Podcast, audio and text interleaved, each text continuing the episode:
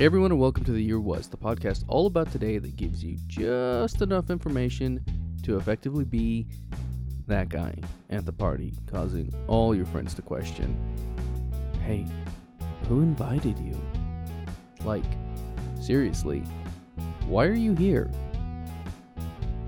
I'm your host, Michael Montalvo. For the next few minutes, we will swim through the river of time to find out what makes it a truly unique on this episode, we examine the events that occurred May 20th. I could talk about how on this day, 1927, Charles Lindbergh began his nonstop transatlantic flight.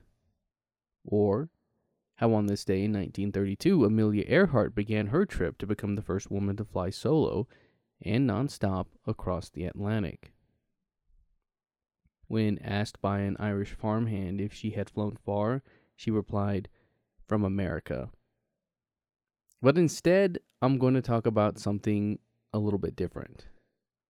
We've talked about tornadoes before with the first photo on August 28, 1884, and today we're going to talk about the northwestern town of Codell, Kansas. Quick side note Kansas is apparently the fourth in the United States in tornado frequency per mile. Based on the format of this podcast and my introduction, you know that a tornado hit Codell on May 20th. But that's not the interesting part about all of this. The year was 1916, and 1917, and 1918. And on this day, May 20th, on the same day, three years in a row, the town of Codell, Kansas, was struck by a tornado. So let's start in 1916.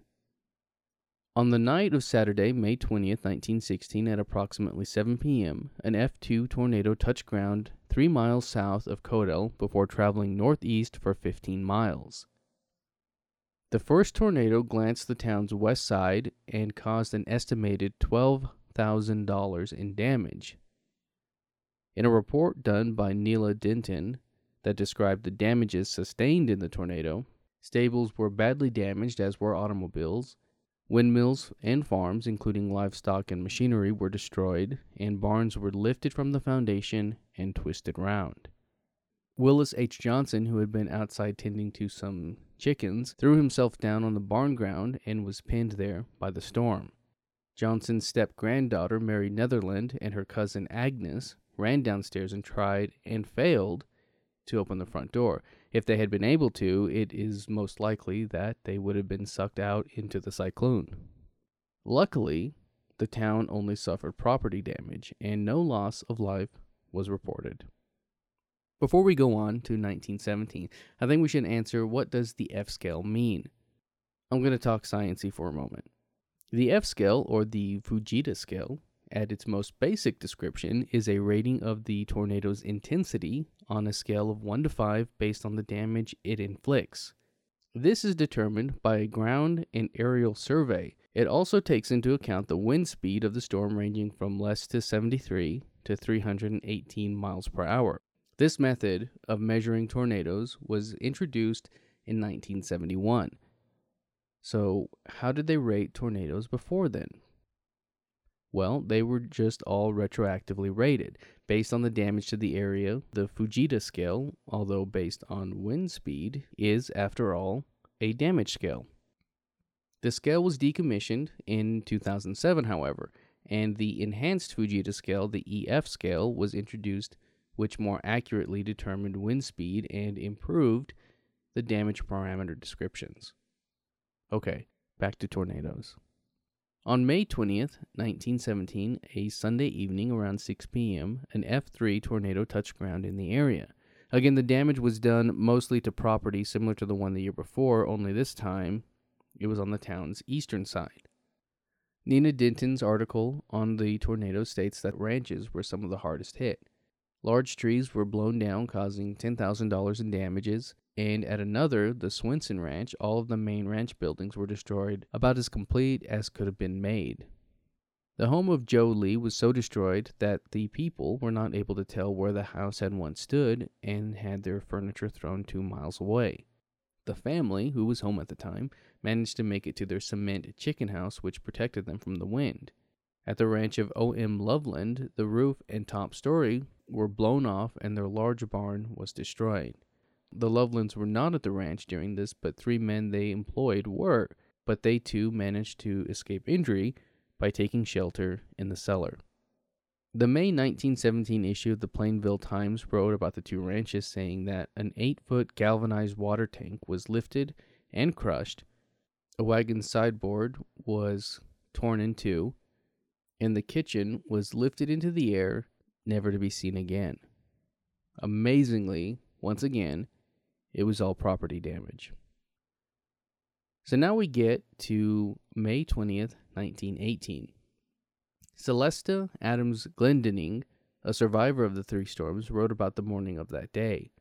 This was Cyclone Day, so called because on the same date in the two previous years, 1916 and 1917, a tornado, or a cyclone as we called it then, had swept through our community, and I am sure there was not a family in Codell and for miles around that had not remembered and wondered if it would live up to its name on this day. Well, it did.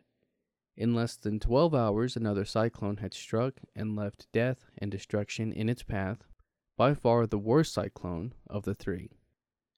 It was after Glendinning ate supper that she and her family noticed that the clouds had darkened and had begun to billow up high. Rain and hail began to fall, and the wind became so strong that they would not have made it into the shelter if they had tried. There was a terrible noise beside the rain, hail, lightning, and thunder. I'm sure we knew the roar we heard was a cyclone for sure. I must have prayed. Don't we all when we get to the place where we can't help ourselves? Then we ask God to take care of us.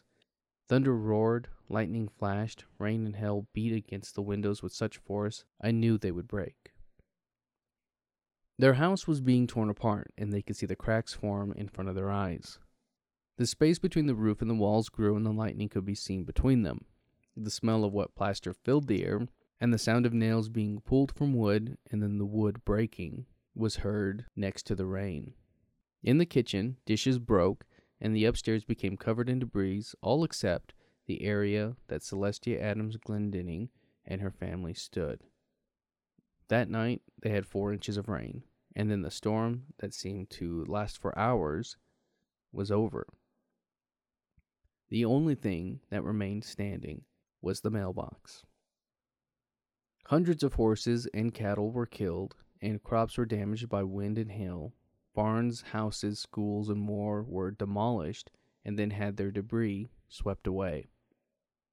Most of Codell was damaged or destroyed by the storm, and most of it was never rebuilt. The remains of foundations still lying as a grim reminder of that night. The Topeka Daily Capital wrote The little town of Codell in Rooks County is practically wiped out. This tornado was classified as an F4 and touched ground on a Monday night near Hays and made its way towards Codell, it traveled 35 miles and swept a strip a mile wide. When it finally made its way down the middle of town, 10 people were killed. Following the storm, the neighboring towns showed up and helped to clean up debris, which took days. And any night that a storm would come up, the town went into hiding. In fact, several new tornado shelters were built as a result. Today, Codell is more of a village than a town. I tried to find some information on its population, but the site I looked at said that it hasn't been included in past census counts. On May 20th, 2018, 100 years after the last tornado, a ceremony was held in Codell where they unveiled a new sculpture to commemorate the anniversary.